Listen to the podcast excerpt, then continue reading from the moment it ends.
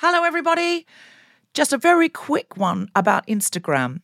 If you're on it, Meta, the parent company, is reducing the number of political posts visible to users on their feed. This is a real thing, not a hoax.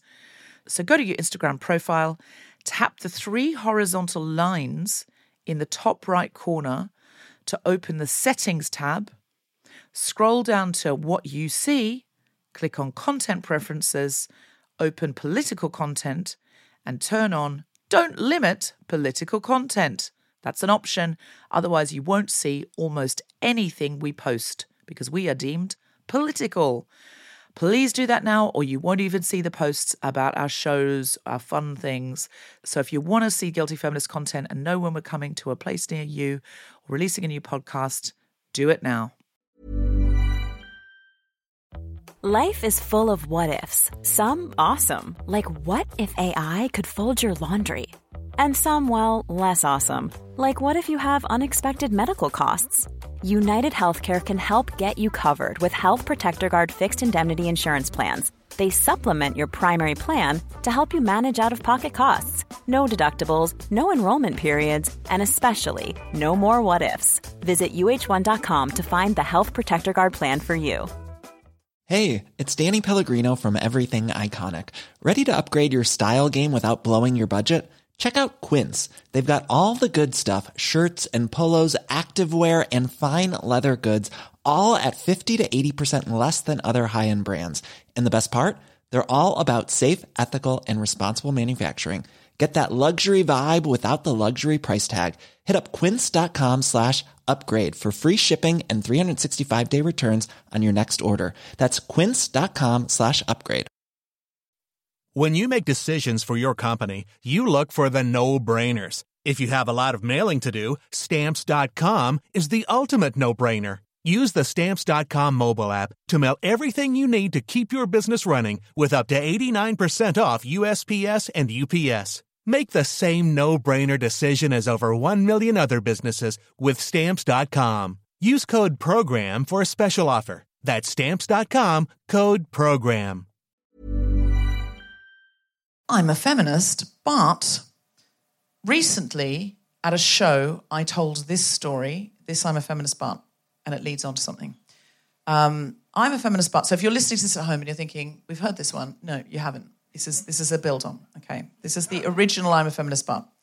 I'm a feminist, but I found out when sleazy men check out or try to talk to my goddaughter, she loves telling them, I'm 13. She's in fact 13. It, because it freaks them out and they run away. So now I use it.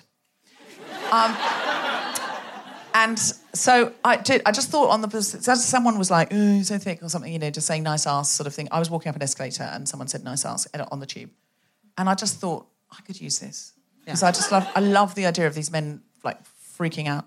So I just turned around and went, "I'm 13," and he just didn't know what to do. He did not know what to do because I think he looked at me like, "Have you got some kind of aging disease or something?" Because some people do. There's a whole musical about a girl who's 13 but has an aging disease and looks older. And I, so he just was like freaked out. I told the audience last night, and I said, "Could you please report back what happens?" Thinking over the next month or so. Two people have already got back, and they are my next I'm a feminist butts. But you need to know what it is. The campaign is called "I'm 13." But we need to rope 13 year olds into it because if, if they don't know who's 13 and who isn't, it's going to be more confusing. I and I don't just, know how I can ethical... see some problems there. Okay, we'll discuss those problems in the next time a feminist but do okay. yours first. Um, I'm a feminist, but I think men should always put up the camping equipment. I've no problem with that. Yeah, I've, I've got, got, no, issue with that. I don't see that as not a feminist thing. That is an I erection think... I don't need to help out in in any way, no, shape, or form. I don't. I listen. Thousands of years of patriarchy. Yeah. There's got to be some pushback on that. And they love it. You enjoy putting up camping equipment? He does. There you go. It's all the proof we need. Yeah. Now, there are a few PhD scientists in. Can you confirm that that's as much proof as I need to know that all men enjoy putting up camping equipment? Could you just confirm that? If you're feminists, you will. Sorry, what was that? You need an N of three at least. a three. We need three? Okay. Can I? Are two more men going to do the right thing There's for one feminism? There. Well, I don't think you can't just And point. there's at, one there. You can't just point at people anymore and say what their Oh. gender is. You Oh, can't okay. do that. Okay, so it, does anyone want to say I'm a man and I enjoy putting up camping equipment? And you're do, if you would say it, you're doing it for feminism. Okay. To pop up tents count. To pop up tents count. Yes, we will accept those. Yes, pop up tents do count. Yes. I'm a man and I adore putting up camping. Oh. Just had one person say, I am a man and I adore putting up camping equipment. I instantly became moist. Yeah, but it sounded like an innuendo, didn't it? The way he said it. He said it in a very, very sexual way. very sexual way. Yeah. Very sexual way. I um, adore Adore. Adore. putting up um, tents. And I've we've also got to pop up tents count. That doesn't sound like I'm a man and I like putting up camping equipment. it? It's just like a curmudgeonly. Well, pop up tents. Where are you? Do you like putting up pop up tents? Yes. Yes. He's never been camping in his life. He's trying to help out feminism. He's trying to alpha it up just to try and balance out the old man who gets turned on by tents. No, He's like. "Ah, I'm pretty good with the old tent poor action. men, we've asked them to contribute and they're contributing. We cannot now mock them. Well, we can, but we shouldn't. We shouldn't. Anybody else? Any other men would be prepared to chip in? I'm a man and I enjoy putting up camping equipment. Hey! Okay, are the scientists in the room now happy? Are all. n- uh, Ria Lina's not happy, but Ria Lina, we're doing this for feminism. Okay. Why, do you like putting up tents, Ria? No, no, I'm just saying you can't keep going till the science gives you the answer you want. You can't So keep- I'm just saying, you know, like we kept going till we got the wanted. Okay, yeah. Ria Lina is saying you can't keep going until you get the answers you want because that's psychology. That's not science. I, I've added the last part about psychology, but I think it is true. In psychology, you keep going till you get the answers you want. As In- in someone with a D in GCSE maths, I think you'll find. Excellent, excellent. All right, We well, can listen, do we've done we the want. best that we can do. Okay, all right, I'm going to do one. I'm a feminist, but because of my incredible I'm 13 experiment, which is obviously morally dubious, I have two pieces of feedback from women who last night on their way home uh, had an experience and contacted me. One woman said she was catcalled and she said to the man, I'm 13. And the man said, I'm so sorry, please don't report me.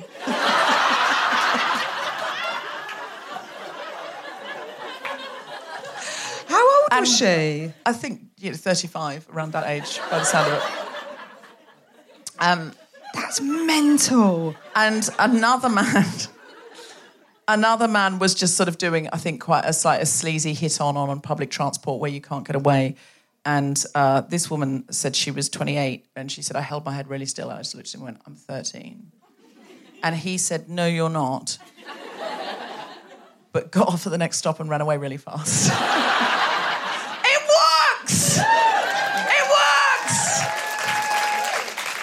Works! Can we do it for loads of stuff? Like go to a bar and when they serve you, just go, "How dare you? I'm 13." Well, I want drinks, so I don't want to use Okay, it for that. fine. No, no. I can't believe I've got two already. I only said it last night. Two. Oh, I'm going to do it. I'm a feminist. Lust for life. But I really hope that I get catcalled on the way home tonight just so I can do it. Because I really, I just want to try the experiment now. Is that terrible? But I'm, I'm sort of, I'm sort of walking down the street going, go on, go on, try it. Go on, try it because I'm 13. It's just like, it's so absurd. It's so absurd, but I can see why it works. I can see why Could you not go- have like different variations of just like different things you could say? So like maybe you know get people to try out three or four. Well, we could. Have you got any others? No. Okay. Well, we'll workshop some others. Have you got any more I'm a feminist parts? Uh, I'm a feminist, but I really, really can't put up pictures. I, I have to use those sticky things if I want. Yeah, thank you. Yeah, I can't drill the. No, No, I we're back to the old tent issue again, aren't we? Yeah. Yeah, I don't really want to ask the men in the audience if they enjoy drilling. So I feel already this show has got too much sexual innuendo in it. Have you got any more I'm a feminist parts? Um, I'm a feminist. I feel like they're all based around the same theme. I'm a feminist, but I really fucking hate um, barbecues. Yeah. What a shit meal. It's just shit. Just meat and tongs. I get it. And men love it, don't they? They love it. They love the tents and the barbecues and the tongs. Can Mm. you tell I've just come back from camping and I'm fucked off about it? Oh, I see. I didn't put up any pictures though in the tent. I was wasn't- going to say, how does putting up pictures come into camping? I just like to be really at home. Live from Soho Theatre in London, the Spontaneity Shop presents The Guilty Feminist with me, Deborah Frances-White, guest host Esther Manito, and our very special guest, Ria Lina, talking about news-life balance. Hello, hello, hello, hello, hello, hello, and welcome, welcome, welcome. Here we are doing feminism on a Saturday night. Like, like real feminists. There are feminists out. People are, oh yeah, I'm feminist on a Monday morning, but where are they now? In the pub. That's where they fucking are. They're not out here. Here you are doing feminism with a drink in your hand. That's right. You're smashing the patriarchy on a Saturday night. No rest for the well intentioned. That's what I say. Just give us a cheer if you listen to The Guilty Feminist. Give us a cheer if you don't know what you're at. Now, notice that your cheer sounds less empowered, less feminist, if you will. Um, were you brought here tonight? Who brought you?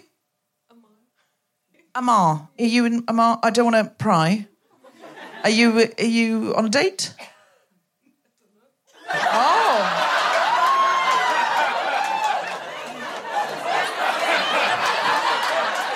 Well, let's find out. The rest of you can leave, to be honest. This is all I'm interested in now. So you're with Amar, but you're not sure if it's a date. Oh, what is a date? Got a great question, Amar.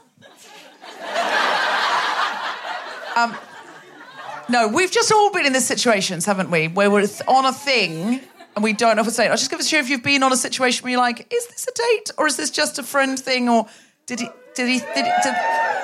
Okay, Amal, we've all been in this state of lack of clarity before and we've all struggled with it. Our catharsis will come in knowing, on behalf of Valeria, is this a date? Amar also doesn't know if it's a date. That's not what they wanted to hear, Amar. I think that's an unpopular answer. Is there a right answer? I mean, yeah.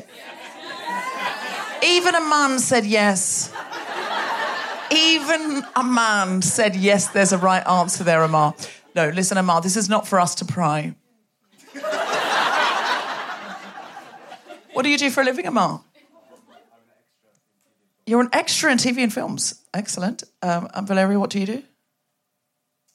Trying to be a musician. Trying to be a musician. Okay. It well, no. The thing is, um, I make the music, but I don't, get you you make the music. Yes, yes. Well, then you are a musician. Okay. I'm going to ask you, what do you do? And I'd like you to answer me, pretending you're a man who's half as good as you. Okay. What do what do what do you do, Valeria? I'm the sickest producer ever made. There you go. There you go. There you go. There you go. Well, listen. I wish you well on whatever this situation ship is or isn't. I wish you very well. Amar, do you listen to the show? You do. You do. And you thought Valeria would enjoy it, and so you invited her along. Well, thank you for doing that. Whatever your other motivations are. Now, I, the number of third dates that come to this show where the man's booked it. I've discovered it's a real pattern over the years. I'm not saying that's your situation, Amara. I'm not saying. I don't, really don't think it is. I really don't think it is. Let's just pretend Amara and Valeria are living their own lives now, none of our business anymore, because I don't want to put them under pressure. Because Amar likes the show, or, ha- or has up until now. So much so, he's brought someone and sat in the front row, and now he's thinking, I'm a feminist, but I'll never be fucking listening to this again. Uh, Poor Amar, poor Amar. All he's doing is getting about his life. He doesn't want to be interrogated by me. But it was so difficult not to, and so I decided to do it. Now, just, uh, just give us a cheer if you think you've got a feminist job. I know that more people do because I know who my audience are. I'll tell you exactly who my audience are. There are three, three groups. Uh, my audience are the people with a very feminist job. Um, like I don't know, they work in with refugees, they work in literacy, they work in something specific, uh, an industry or a, um, some kind of social services that make life better in terms of gender equality. Or there's a second group where they do something sort of generally making the world better. They work in climate change, NHS, teaching, something like that. Or uh, they're people doing a PhD about Virginia Woolf. That's true. I'm not making that up. Just give us here if you're doing a PhD about Virginia Woolf. No, well, that's the first time that's ever happened. Who's doing a PhD though? Yes, of course. There's, I've never not had someone doing a PhD in my audience. Never not, never not. And there'll be more people. Just give a cheer if you've got a PhD. Yeah. Go to a Ricky Gervais show, ask that question. And I'll tell you, 90% of his audience won't know what a PhD is. Am I, am I, I'm not wrong. I'm not wrong. I'm not saying clever people don't like Ricky Gervais. I'm just saying they're in the vast minority. Um, person doing the PhD, what's your doctorate in? Biology. Biology. So you're a woman in STEM? I don't want to, I'm sorry, I don't want to impose gender on you. Are you a woman in STEM? Yes. You are a woman in STEM? But the PhDs always have a really long title, the dissertations. What's yours? it was activation of kinesin 1 by two effectors of salmonella, SifA, and another one. Okay. Um, so normally, I, I, if I ask that question because I have a lot of PhDs in, I probe a bit further. Um, but I can see there's absolutely no point. Uh, it's thank you for being so clever and solving things. You're solving something to do with salmonella. Is that is that the idea? Not anymore. What's happened? Have you discovered you can't? Okay, you're working with antibodies. What are you curing ultimately? Cancer. Cancer. Amen. So you're literally curing cancer. Am I wrong? And when I said who's got a feminist job, hardly anyone said woo. But as it turns out, other PhDs, what's your PhD in? Yes? Herpes viruses. Herpes? Okay. Now, Ria, you're our guest today. And I obviously want to big my guest up and make her feel very important. And I, I feel embarrassed now because your PhD is in herpes, and I've just found someone who's curing cancer. and I find that awkward for you. And I'm sorry. It's also herpes is also important. It's also important. So herpes viruses are used as viral vectors to solve and cure things like cancer. There you go, two cancer curers. There we go, two people curing cancer. well saved, Ria Lina. Rialina, our guest today, and uh, she's currently. But you've left curing cancer to do comedy, haven't you? Yeah. Sorry. Keep the fight going wherever you are. Yeah, yeah, yeah, yeah, yeah. Torch. If you're listening at home, Ria Lina said, "Keep the fight going." Here's the torch, but from a front row position of out, utter glamour. Um, who else thinks? Who thinks they've got a more feminist job than curing cancer? Just give us a cheer. No. Okay. All right. Who thinks they've got somewhat of a feminist job? Just give us a cheer. Yes. What's yours? Uh, I'm an architectural technologist. It's like an architect, but more technical. I have to work with a lot of builders. Oh, so you have to go in and tell builders what to do. Yeah, and often when I walk in, they're not expecting it. What are they expecting? I, just not me.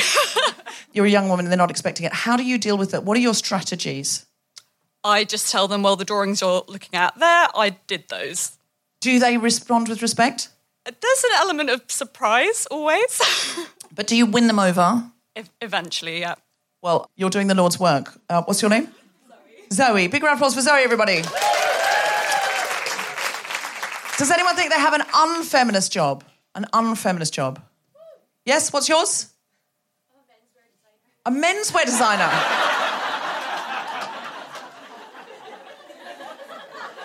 so fashion, but leaving us right out of it. Yep.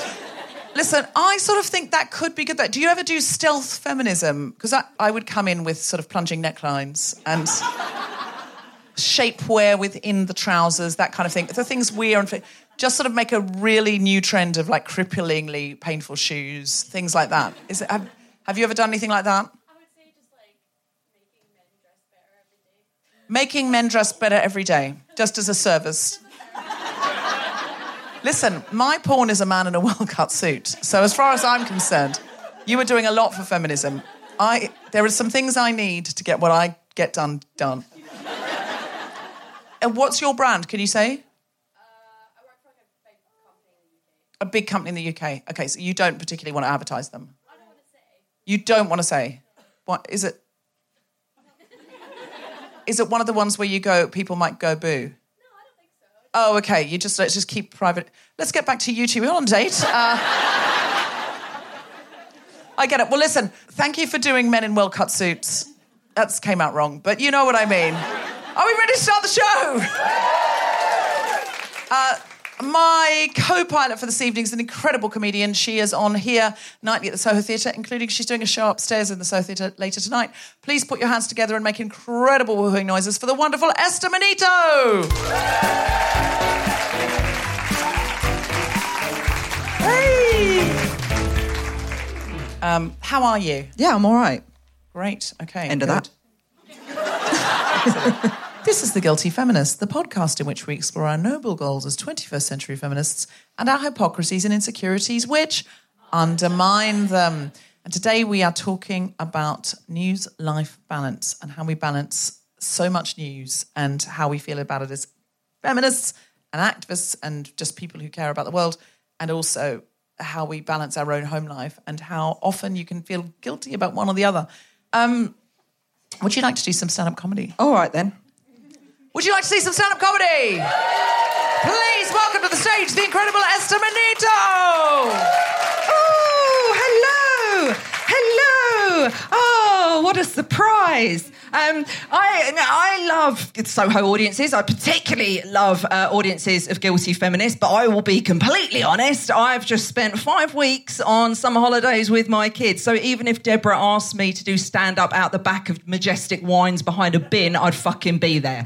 That's how desperate I am to be out the house because I've come to a little realization over the last few weeks. I've come to really kind of get to know, you know, how I feel about family life, and I've come to realize that me and my husband and our two kids, we're all just better off as friends. I don't really want to be involved anymore, honestly. If we could just set up a WhatsApp group and I could just mute it, that's the kind of level of involvement I want with my own family. Can you give me a cheer if you've got kids? Uh. And just for my own little workings out, just for my own little calculations. Can you give me a cheer if you don't have kids? See, they're just happier, aren't they? They're just happier. They really are. Because, you know, think about it. All those people that cheered the second time, you're all people that have got money, right? You're all people with savings accounts. You're all people that have slept. You're people that have never been woken up at 4 a.m. with a small person stood over you going, Mum, what's the difference between a crane and a digger? Don't know, my darling. I'm so blessed. I'm very blessed.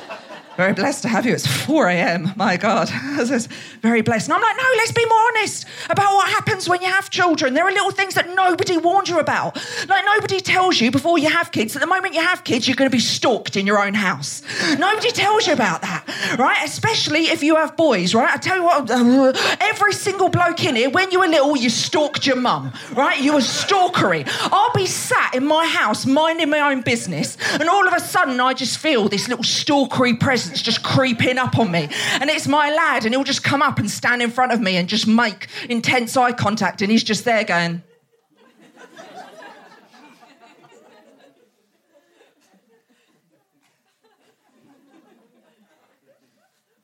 I love you.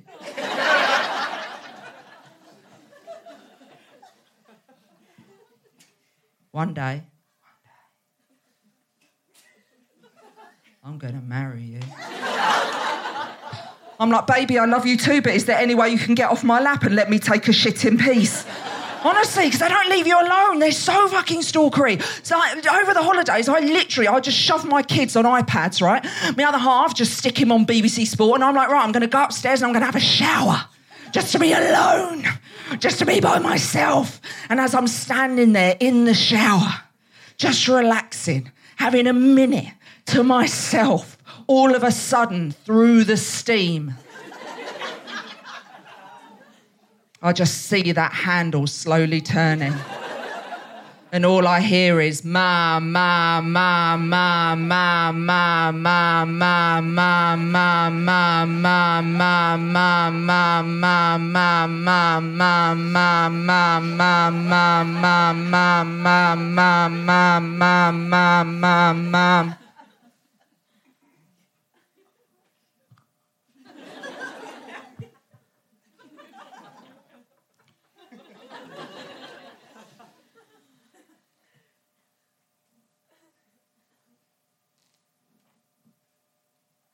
mummy, mummy, mummy, mummy, mummy, mummy, mummy, mummy, mummy, mummy, mummy. And then my husband pops up from behind the children. He's like, hey, you're in the shower. Shall I join you? Fuck off!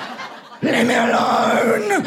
Honestly, it sends you mad. And the thing is, is I'm the mother of a son, right? I give it the large on stage, slagging him off. We're psychotic. Mothers of sons are mental, right? I thought before I had my boy, I was like, I'm going to be such a feminist and I'm going to raise him to be a feminist. No, I'm ruining him. I'm destroying him. I'm overbearing. My God, I know for a fact that me and my son, we're going to end up like those creepy mother-son combos you see walking around Aldi. I'll be... I'll be 80, he'll be 45 with a big gut and a comb over, and I'll just be behind him pushing the trolley, going, You like your beans, don't you, darling? Yes. Yes. No, don't text that girl back. She's a slag. You just. You just stay with me. Yes. Meanwhile, my daughter, who hasn't been overly coddled, she'll probably go off and work for the UN, and I'll just be at home with my giant son, just sat there going, I've laid your pants out for you, nice.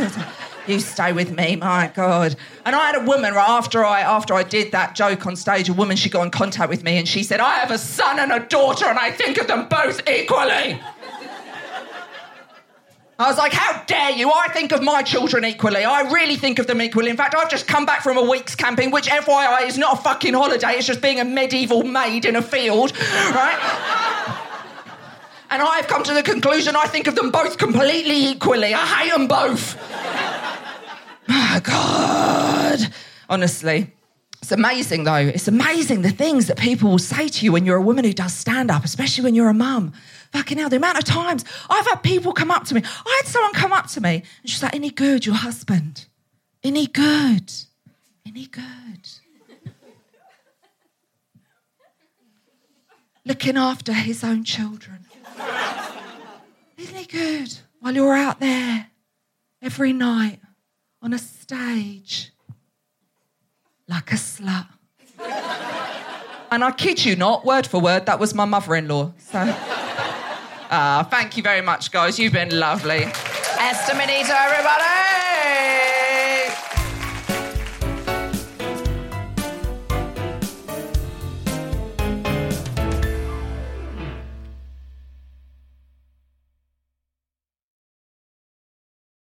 Hello, guilty feminists. This is Deborah. I'll be in Chichester because I've written a play called Never Have I Ever, which will be on in Chichester at the Minerva for the whole of September.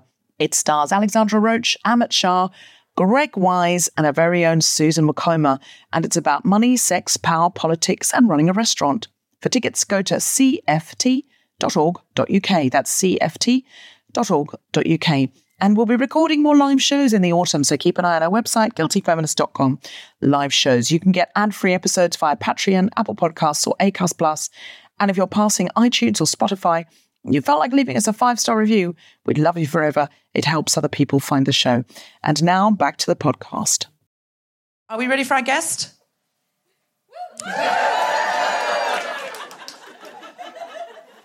I love British audiences.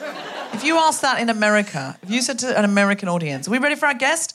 they would immediately just go, ah! and British audience will go, "Let me think about it."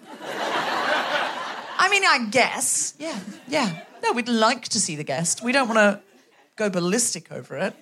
I've just come back from performing in America, and Yeah. there's a joke that I do, which always works well here. It's a joke about how I've killed my husband, and um, see, right, and you guys laugh, but like when I did it in America, every time I did it, they'd all go, Ugh. And I was like, he's clearly not. I'm not going to murder him and then joke about it on stage and go about like that. No, it's one or the other. That Well, it? yeah. hiding in plain sight. yeah. You never see him. There, it's a very different thing performing in America. It really, really is. But the whoops are Oh, it's lovely. amazing. It's a lovely, it's Yeah. lovely whooping. Yeah. Um, not that you're not doing well. I mean, for a British audience, you're whooping quite nicely. We're just saying between the two. Yeah. Oh no, no. If we compared you with an American audience, no. Any Americans in? No.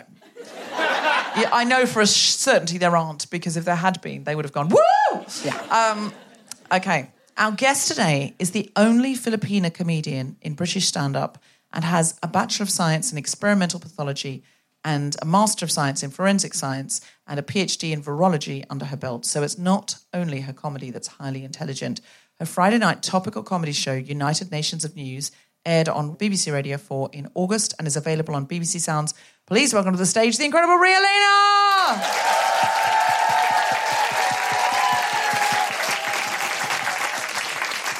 Ria, thank you so much for joining us. Pleasure. Thanks for having me. Oh, it's it's delightful to have you here. So we wanted to talk about how we balance our lives in the news because it's something I struggle with all the time. Does anyone else feel this? That it's like I'm not doing enough, or and sometimes I just can't look at another thing. Like, do you ever have a news story where you go, I can't take that on? I can't know about that. Does does anyone have that? Well, I have to scroll at a certain thing because I just go, I just can't know because I knowing and not being able to do anything about it is actually causing so much anxiety in my body. Do people relate to this? Like, we want to be activists, we want to be feminists, we want to engage, we want to try. And at the same time, there's too much happening. And like, how do you hold it? What do you do with it? How do you not? If you just withdraw and you look away entirely, you feel like, oh, I, I'm someone who doesn't care. And if you look at it too much, you feel so weighed down by it and you think, what can I do? So, Ria, how do you cope with this balance? Because you're clearly you're doing a topical news show. You're clearly somebody who is uh, who cares because you wouldn't be doing the show if you didn't care, and you wouldn't be you know hired to do the show if you weren't someone who was very uh, engaged with the news. How do you cope with this? I, well, I think first of all, one of the lucky things about doing topical comedy shows is that we do avoid the really the the, the stories you can't joke about. Yeah. we do automatically park those to one side. So I don't think that I've ever, in the last eighteen months, for example, done a single topical comedy show where we've talked about what's happening in Ukraine Yeah, which again makes me feel guilty. Even now, I feel guilty. You know, um, I follow a number of journalists, and and today on one of their uh, stories, they just went. We went to this place.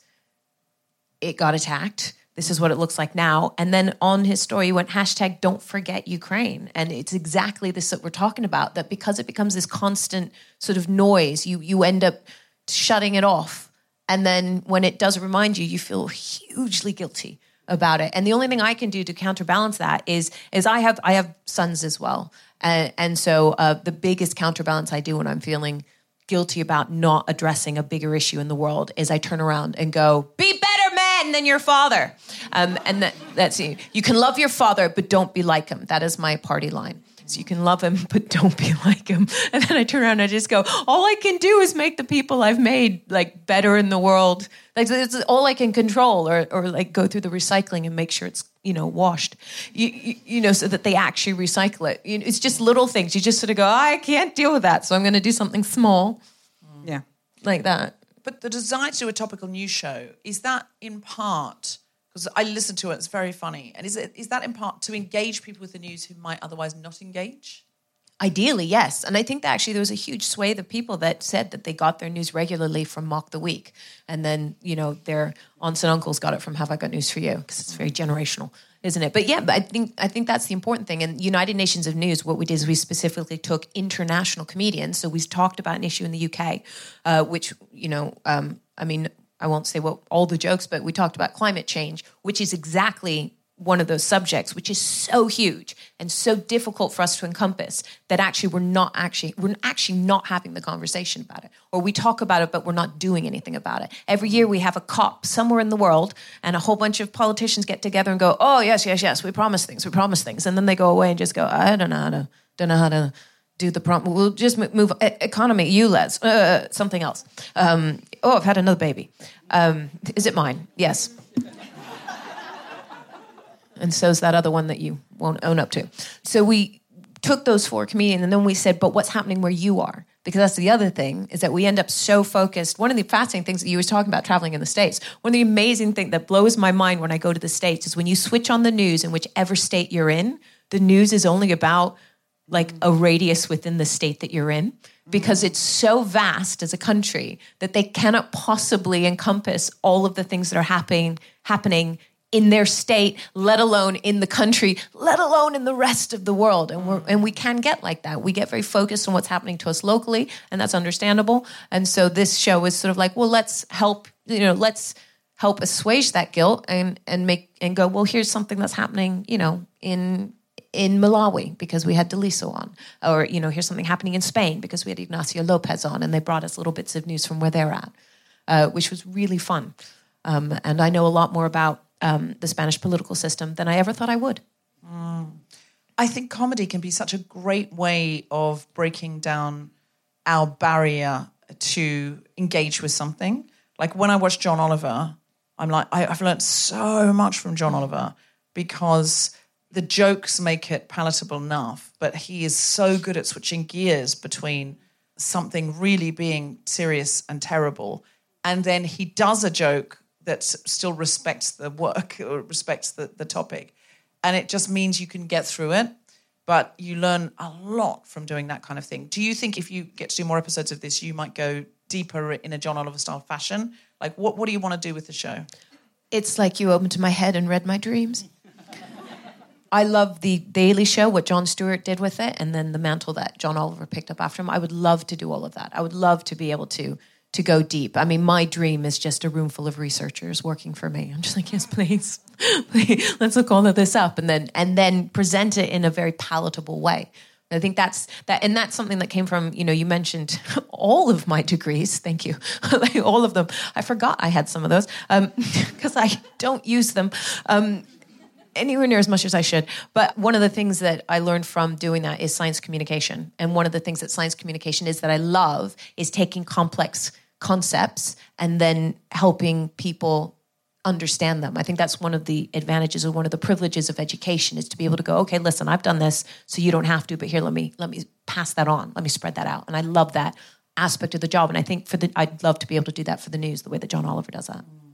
Uh, I very much hope you get to do more. But I'm glad you've done what you've done so far, and uh, I, I really enjoyed listening to it. I liked I liked the perspective of so many different international comedians, and uh, it made me feel less like I was listening to global news from the source of the BBC or you know a, a British news source. It made it feel like I was getting different perspectives from around the world, and also learning about new news stories. Esther, how do you feel about the news? Well, I think that my problem with news and news consumption is the fact that I've got a real scroll culture going on. And I'm not going to speak for everyone, but I will scroll news. Mm. And I think that has created a real problem in that I have an idea of different things, but I, it doesn't allow me to ever get a real de- like when you're saying making it more digestible, I think that's a good thing because I think now the way we access news, it isn't the same as reading a newspaper or listening to a news broadcast. We're now scrolling and we've got, you know, social media and so we're kind of just accessing all these kind of little tidbits all the time. So it can I mean, I remember during during COVID, I felt like I was actually going insane. Like I genuinely was sat there going, I'm you're you're having so many different arguments and opinions, and that really clogs what news is coming across. So you kind of find yourself just going, I'm just going a bit mad here. Mm. Might just be because I don't have 12 degrees. No, no, I feel the same way. no, I, But nobody really can know everything that has to be known now. Growing up in a in a mixed heritage household because my dad's Lebanese, and then Lebanese politics is the most fucking complicated thing. Honestly, if you put a gun to my head, which could very well happen in Lebanon, I still cannot understand the Lebanese. Um, the, the structure of, of government it is so complicated and so i've i then spent most of my like early 20s really trying to understand lebanese politics and then i got to a point where i was like i i, I don't think i can comprehend the two political systems on the same kind of depth. So I found a lot of my youth was like more kind of focused in one area. And um, and it has made me a little bit more disconnected, I think, from UK politics. I don't know why I've just gone down the politics route, but that definitely. Yeah, I understand. No, I, I, because it's part of it. If we don't understand how the political system works, how can we know what levers to try and push to change it? I think understanding our political system is huge. But that's why I'm so grateful to everyone who is an activist because, you know, the, we're living in a world of extremes right now. We're living in a place where people seem to be falling either on one side of a coin or the other, and there's no gray area in between. But one of the advantages of having your extreme activists is that they pull people in different directions, and they also they go further than any of us ever realistically can with every mm. pressure that we have in our life and i think we have to be grateful to them for you know if they glue themselves to the floor or whether they're making you, you know her, very incredibly biased documentaries about what is a woman or all of the things that they do at the extreme edges but that's what allows the rest of us to do a little bit in that direction more than we otherwise would. And I think that's an important thing to remember is that it is the extremists that pull us in various directions, and that's where where where I will say evolution happens as opposed to the word progress because evolution is non-directional. And I think that's important to remember. Uh, is Say that again. Evolution is evolution is non-directional. non-directional. What does that mean? So everyone thinks that we use the term in, in colloquial language that to be evolved is to be better than what we were before, but that's not actually how evolution works. Evolution just works. It, it's in response to pressure, and pressure can. So, for example. Um, uh, moths. There were moths that before the Industrial Revolution used to be uh, the color of tree barks. But then as the Industrial Revolution came in and trees started to get covered in soot and surfaces started to become more black and gray, they changed from a brown color to a gray color. Uh, in that any brown moth was getting eaten because it could be seen, and all of those that were slightly gray or darker were not being seen because they were blending into the new industrial background. And over time, those moths evolved to be a different color. Now, that's not better. It just happened that in that environment at the time, they survived. Uh, more efficiently. So in science, evolution isn't, oh, we are better now than we ever were. Because I would argue, actually, right now, we're getting shorter again as a human race. Uh, we, we got to a point where we were sort of at peak Do you, you don't mean by height? height. You know, height. We're starting. Well, because what's happened is so there was a point. Sorry. Am I the only one who didn't know that? We're getting yes. So They're like, oh well, they we- should have you clicked know on how the story instead of just go, Esther. Sorry, Yeah. human beings are getting shorter. We're Well, getting we shorter got we got taller we- and now we're getting shorter. We're getting, so we Well, used to all just- be taller than our parents, but actually now we're starting to see generations that are shorter than their Well, at some point that's got to level off because otherwise we'd end up like as tall as trees. Well, I mean, have you watched basketball? People can get very tall. Yeah, no, I know, but you, everyone can't very be as tall. tall as the tallest basketballer. This is, this is true, but the reason that we're starting to, to get shorter is because, as you know, well, a we we farm so much that a lot of the nutritional value, the individual nutritional value of a tomato, is not what it was hundred years ago. Right. But secondly, we're eating so much processed food Mm. that we're also starting to see the effects that we're seeing. You know, we see the effects of that on even like um, sperm numbers. Or, you know, Mm-hmm. sperm rates have gone down drastically in the last. So so, so So we are sorry, evolving when you say sperm rates have gone down, you mean per per teaspoon. per, Are you having a good date? Let's talk I Emma's sperm count. I mean, please still use contraception. Be you know, be safe. But um, for your tiny babies. so hold on second. You in a teaspoon of product, product. Yeah, sure. Product. there are fewer swimmers. There were fewer swimmers. Okay, in ev- and that's because of processed food. That's because we eat we're string just cheese. or generally like- in terms of, of of what we're being exposed to, in terms of pollutants, in terms of uh, uh, you know our, our, our poor diets and everything else. We are it's a, it's an accumulative effect. so we're getting of our shorter environment. and shorter. and there'll be and and there's fewer Less of us. well, well- well, that- well, well, okay. but- now we're but- getting really sciencey. Guilty but- feminist does but- science. Okay. But hold on, hold on, hold on. People are still getting pregnant. So, like, we've there's way more sperm than anyone needs, isn't there? Like, there's so many more swimmers. Like, when you think about how many swimmers a man will ejaculate in a lifetime, mm-hmm. somebody just went, Ugh. okay, but it's not. It, okay, but it, it's most most people will only have one, two, or three babies, or none. They're going to say one, two, or three sperm. I was like, Jesus No, Christ. no, that too, So actually. you- we- and men have thousands of swimmers, don't they? So Yeah, but it swim- isn't. It's not just how many; it's also the quality thereof. They're not always making it. Um, to They're not making their own? They're not making. No, they're not like the, Is that- the sperm are not Can you always get- making it Can you get to hint? the egg. Oh, I see. The swimmers are poor swimmers. Yes. Yeah. You know, No. in because you were talking briefly about just like that, but is that true then? You know, in Harry, he he, Oh, yeah, you know when he has an orgasm, but nothing comes out. So Who are we the- talking about? Okay. I'm. The sex miss don't know Harry. so the Sex of the City reboot is it called and just like that. I'm and, so loving that this is on the Guilty Feminist. Of course, the Sex and the City reboot. and, and so we call it the reheal, but it, it's it's the when uh, one of the characters ejaculates, Right. Don't know. I did the action. He he he has what they call a dust bowl, which means there's no product. Yeah. Well, and so did he, he, ha- ejaculates, wait, but wait, nothing wait, comes Did he out. have a vasectomy? Because there's no, no, product after no. vasectomy. He, they, he, they, I mean, there's liquid. they went to the doctor no- and the doctor gave him something to do, so it started happening again. But apparently, this can happen to men. But he was in his fifties, and they said it happens sometimes when you get older. I Should feel like we veered away from our main topic. Yeah, I mean, Uh, how have we ended up talking about ejaculate? But that's a great point. It's a great. No, no so I'm sorry. I've, so going I've back to, e- us- I'm just saying. Remember that evolution is not necessarily progress, is what I meant. yes.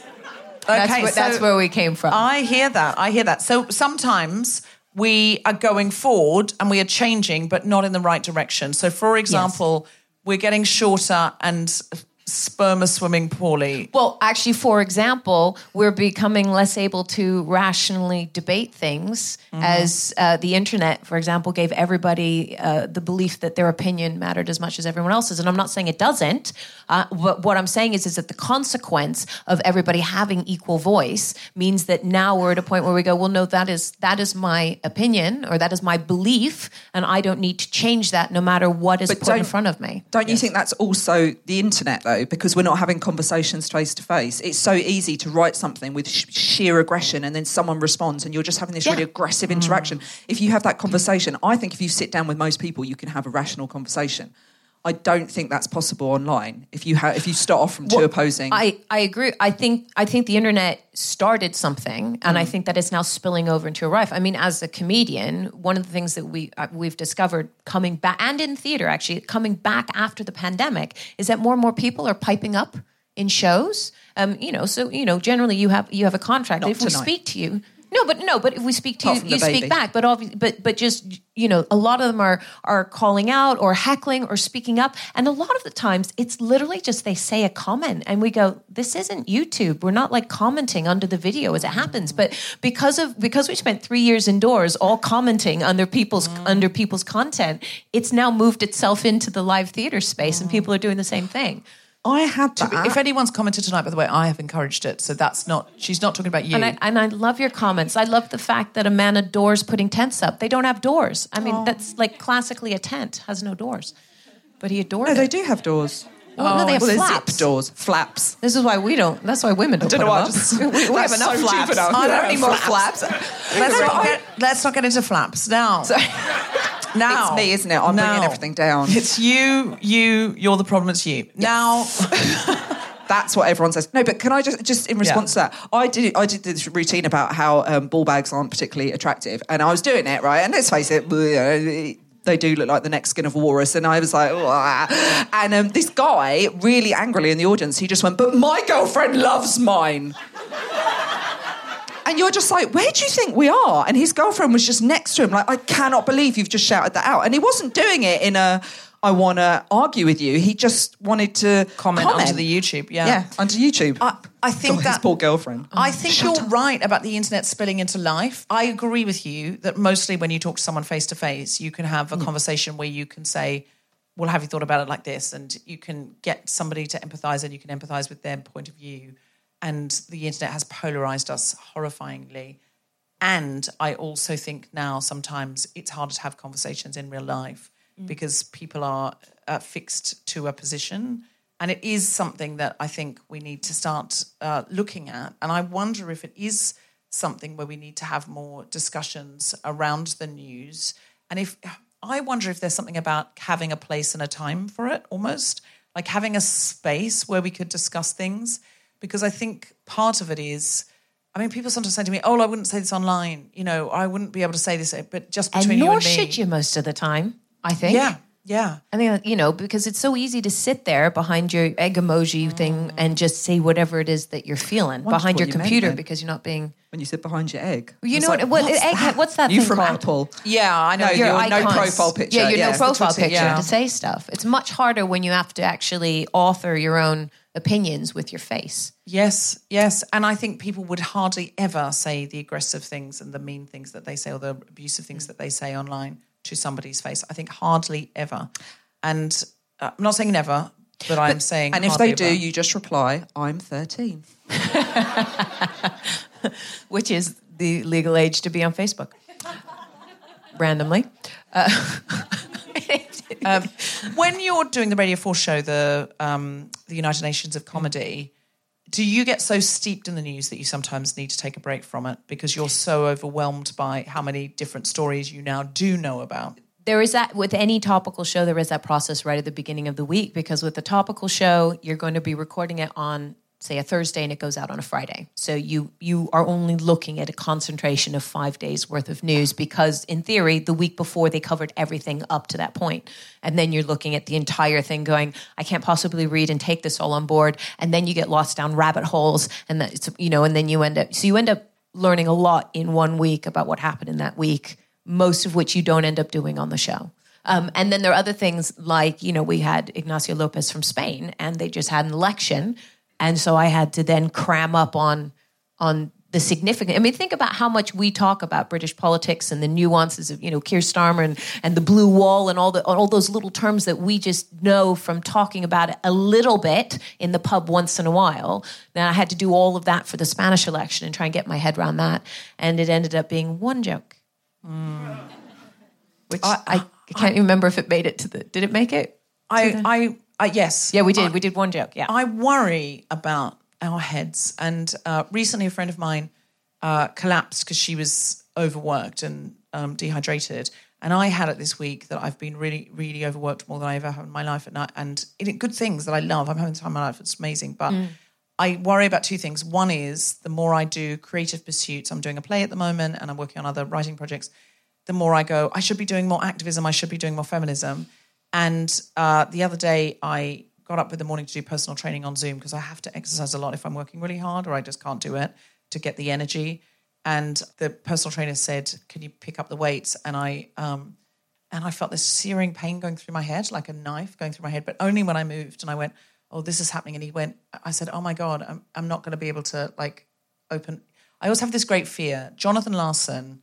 Does anyone know Jonathan Larson? He wrote Rent and it, he'd been trying to write musicals for years and then he wrote rent and he died of an aneurysm on the day of the first preview so he never even got to see a preview and then it was this like iconic show and he's such a loss to musical Tick, Tick- theatre Tick, Tick- was it that's Tick, Tick, right Boom? tick tick boom Yeah, is the story Tick, of Tick, jonathan Boom. larson told Spider-Man through plays his one-man show played by andrew garfield etc That one. name. such a good show. It's directed by Spider-Man Lin-Manuel to me. Miranda. So I had that moment of going. I said to my personal trainer, "Am I going to be not that I'm saying my show is going to be rent, but I'm like, oh my god, am I going to be like Jonathan Larson? Am I going to just drop dead?" And he went, "What did you drink yesterday?" And I'd been. I have to write a lot of copy as well as you know you have to write the official play text and and so I was at the desk while in the rehearsal room all day working on the play and then also writing through coffee breaks and stuff. And I said, actually, my water bottle ran out of water in the morning and I didn't have time to fill it up. Now, of course I did.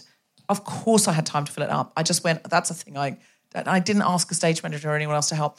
So I said, I didn't really drink much yesterday except coffee. And he went, and that'll be it. And he said, you cannot do personal training today with a knife going through your head. You have to go back to bed. And I did go back to bed and I finished the play text in bed. So I was thrilled.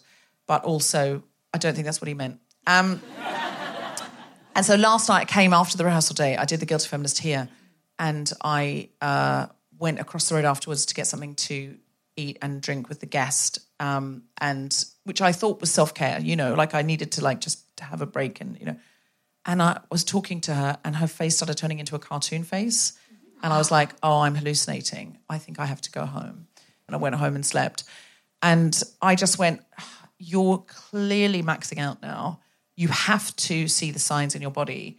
And the way that I'm putting it to myself is sometimes we go out to the, you know, House of Parliament, Trafalgar Square, wherever, and we hold up signs to the government saying, this immigration bill is disgusting, or you know, you are, you know, repeal the eighth, or you know, we, we take our signs and we protest. And sometimes I'm starting to understand my body is holding up a sign, and I am in this case the government.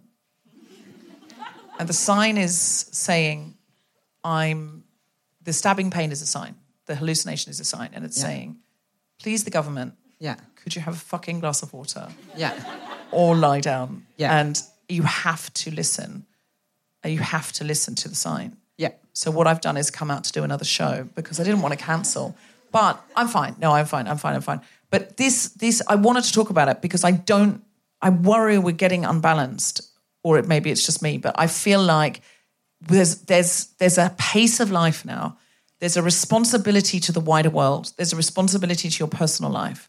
And how do we balance it? Because I am doing a terrible job at the moment. Like Oh, a terrible, terrible job. Esther, you've got children Yeah, and a big some way. How do we do it? Ria, Ria, you're so smart. You're so clever. Everything you say sounds so clever. Can you give us some advice on how we balance? How do we be people? How do we? Oh, okay. Um, I genuinely, you have to put yourself first. Like, put. I just read it today on. I was scrolling and I read it today. You have to put your own oxygen mask on first.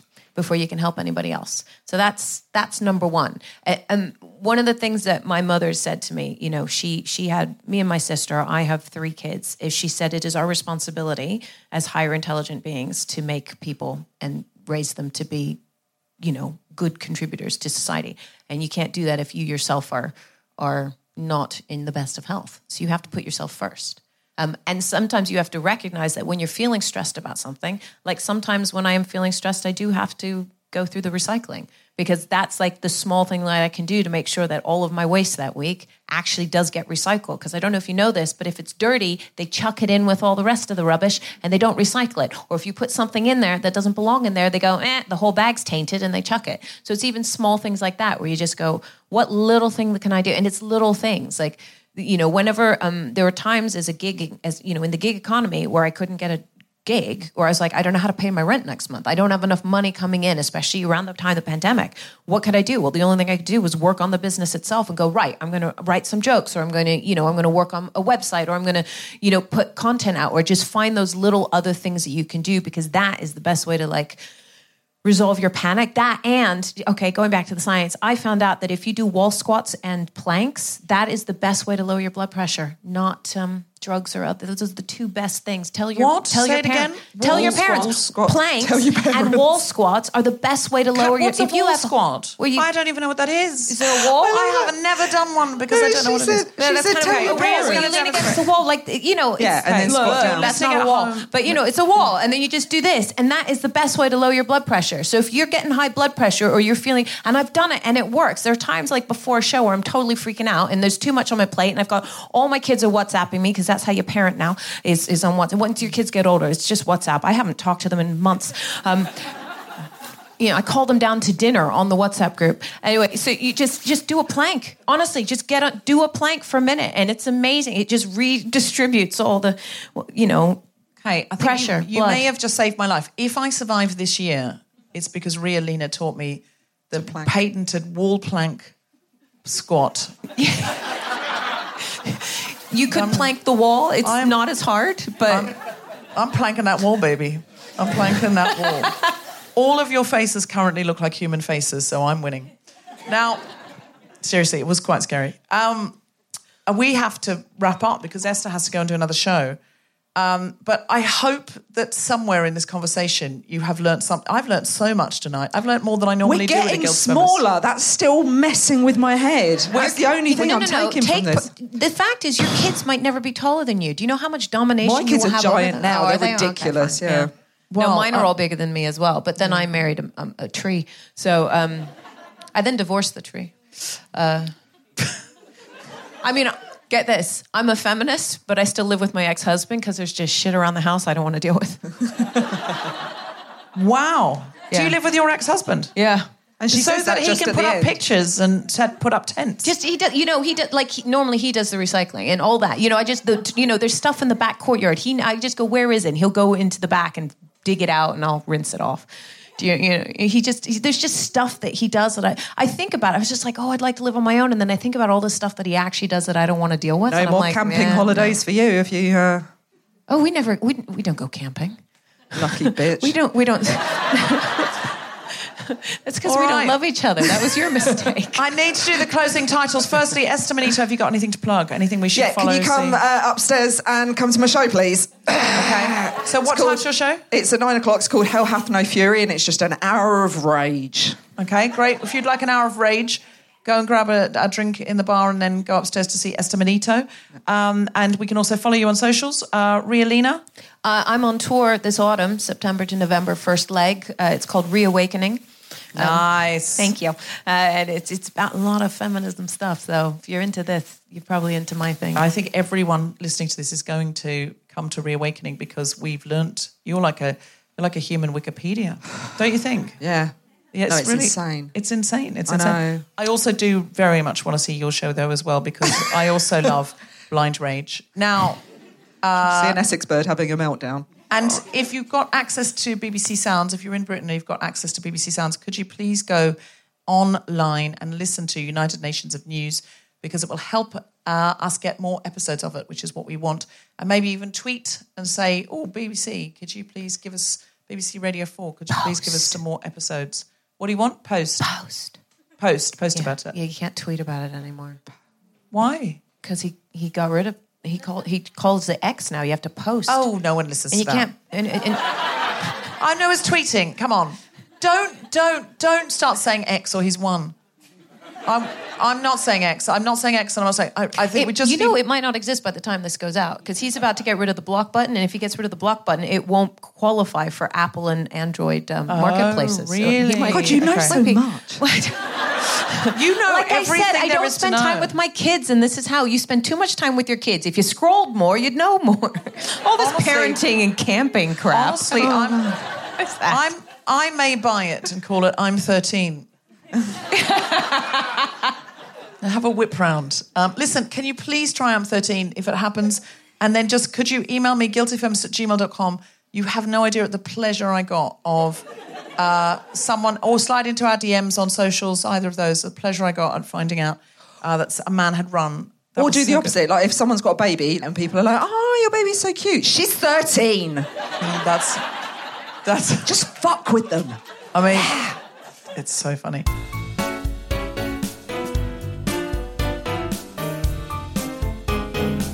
You have been listening to The Guilty Feminist with me, Deborah Frances-White, guest co-host Esther Manito, and our very special guest, Ria Lina. The recording engineer was Grundy Liz and music was by Mark Hodge. The producer was Tom Salinsky for The Spontaneity Shop. Thanks to Rachel Craftman, Gina Dicio, Zainab Mohammed, and everyone at Soho Theatre, as well as all of you for listening. For more information about this and other episodes, visit guiltyfeminist.com. Thank you so much, everybody. You've been one of the finest audiences of your generation.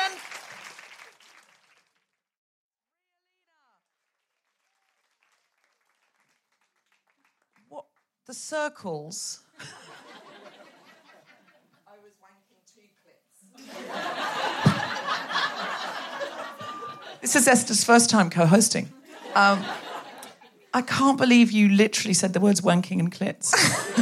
I think in I think either Is that of- not feminism? Is that not what it is? I think in, I think either of those words in a sentence is fine. Fine. I think you've over-egged the pudding, so to speak, which is my innuendo for wanking and clit. The Guilty Feminist is provided exclusively from Acast. Find it wherever you get your podcasts.